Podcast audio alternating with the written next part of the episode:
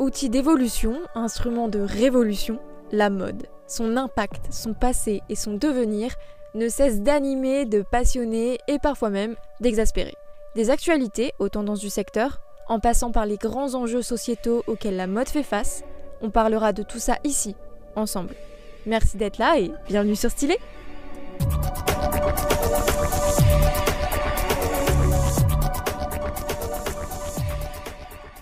Bonjour et bienvenue dans ce nouvel épisode des actualités mode. Cette semaine, c'est la Fashion Week de Paris. La sphère mode est donc entrée dans une véritable ébullition. Alors bien sûr, on va en parler, mais figurez-vous qu'il s'est aussi passé d'autres choses intéressantes ces derniers jours en dehors de la Fashion Week. Alors sans plus tarder, voici le sommaire des actualités mode de la semaine. D'abord, on parlera de Lacoste qui a choisi un ambassadeur de taille en la personne de Pierre Ninet. Puis, il y a eu du nouveau dans l'affaire du vol des pièces Balmain. Je vous en dis plus juste après. Ensuite, Anna Wintour a profité de son séjour dans la capitale pour annoncer l'événement mode de l'année, le Vogue World. Et c'est la mauvaise nouvelle de la semaine, l'icône de mode Iris Apfel est décédée à l'âge de 102 ans, on en parle juste après. Et enfin, la Fashion Week de Paris est toujours en cours, on fera donc le bilan des premiers défilés de la semaine.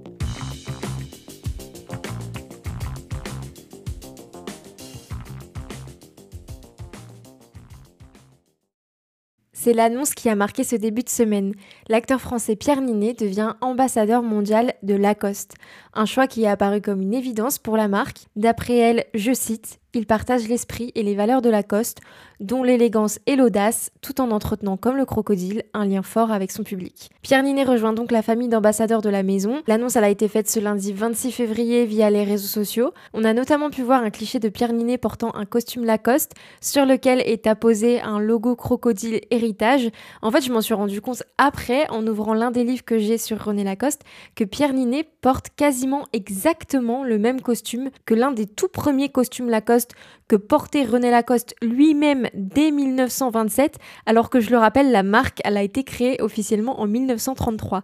Donc c'est assez ouf, j'avais absolument pas fait le rapprochement au début. Bref, Pierre Ninet porte cette veste, qui est une véritable pièce d'histoire du coup, sur la photo qui a été dévoilée cette semaine.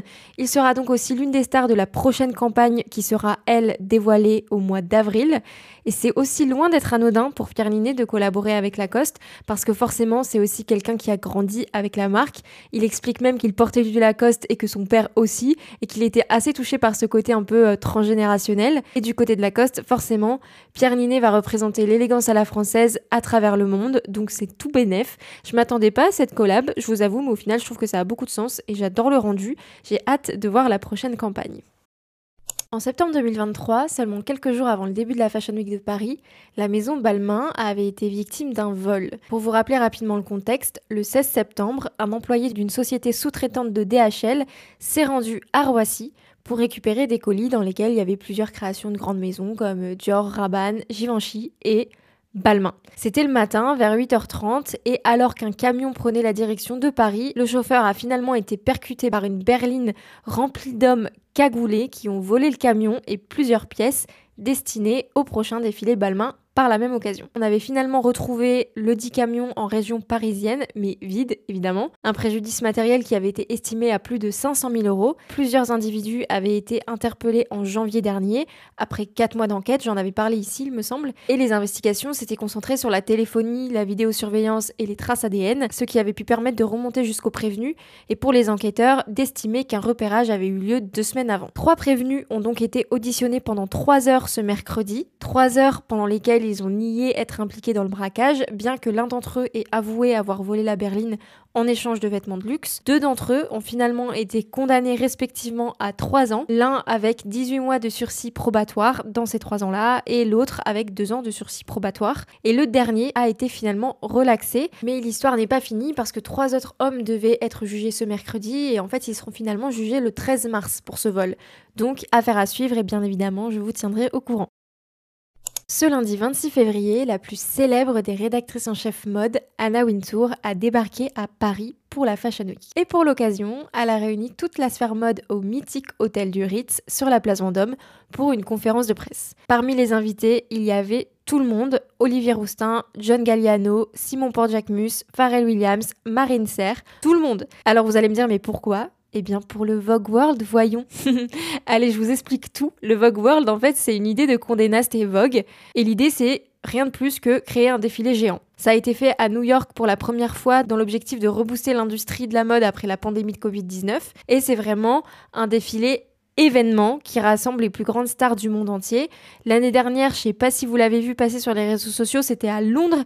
Et là, bah, cette année, pour cette troisième édition du Vogue World, eh le défilé va avoir lieu à Paris, avec pour thème les Jeux Olympiques de Paris 2024, évidemment. L'objectif pour les créateurs sera d'associer un sport olympique à un thème qui a marqué une décennie de mode française depuis 1924, l'année à laquelle Paris a accueilli les JO pour la dernière fois. Évidemment, toutes les célébrités du monde sont attendues pour ce défilé qui aura lieu le dimanche 23 juin 2024 sur la place Vendôme. Et bonne ou mauvaise nouvelle, en fait, des places seront disponibles à l'achat, mais évidemment un nombre limité de places. C'est ça la mauvaise nouvelle parce que je pense que les places de ce défilé vont partir plus vite que les places d'un concert de Taylor Swift ou Beyoncé.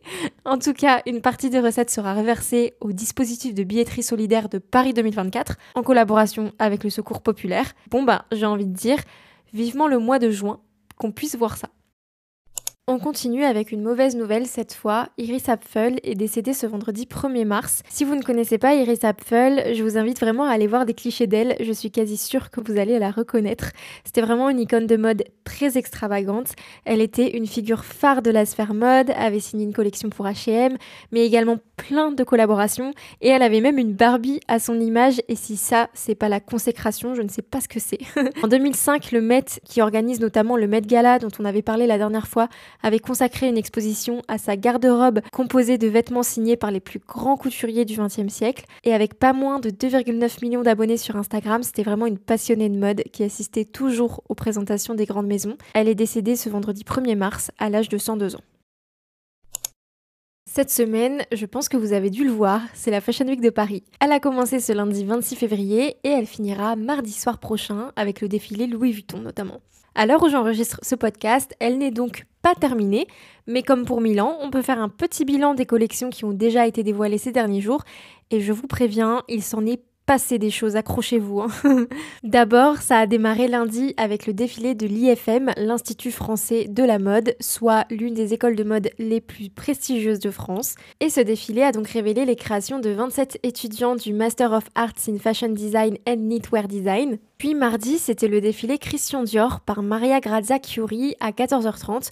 Pour l'occasion, la directrice artistique de la maison a souhaité rendre hommage à Miss Dior, pas le parfum, mais la ligne de prêt-à-porter qui a été lancée en 1967 et qui a marqué l'histoire de la maison. On a retrouvé également le léopard, motif emblématique de Christian Dior, présent dès le premier défilé de la maison en 1947 et plusieurs silhouettes avaient également le logo Miss Dior tatoué sur les vêtements. Ensuite, on passe au défilé Saint-Laurent qui avait lieu le même jour à 20h30, une collection d'Anthony Vaccarello qui célébrait la transparence. La transparence qui là aussi est un élément emblématique de la maison Saint-Laurent et du travail d'Yves Saint-Laurent. On a également retrouvé le col Lavalière qui là aussi est un signe distinctif de la maison, des manteaux de fourrure en référence à la collection Libération de 1967, aussi appelée la collection du scandale, des épaules marquées évidemment parce que sinon c'est pas du Saint-Laurent, des robes port jartel, le tout dans une palette de couleurs allant du bleu au beige en passant par le marron glacé.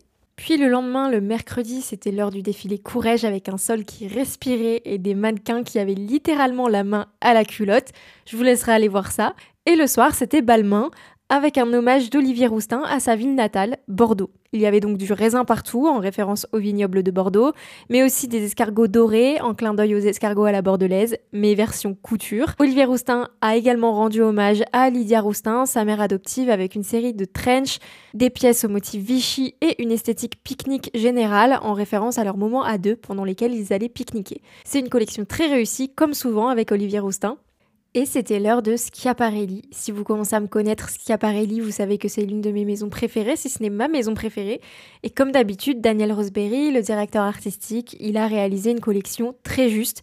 C'est bel et bien une collection de prêt-à-porter et ça se voit, mais pour autant, on retrouve des coupes et un savoir-faire hors du commun qui, comme d'habitude, sublime les codes de la maison. On a retrouvé du tailoring, des looks en full denim, des longs manteaux qui épousent la silhouette, des créations trompe-l'œil en référence à l'héritage surréaliste de la maison et à la première création d'Elsa Schiaparelli qui était un pull trompe-l'œil, un manteau, une robe et un bustier qui reprennent les détails de la robe squelette créée avec Salvador Dali en 1938, et la serrure, détail iconique de la maison et du surréalisme toujours.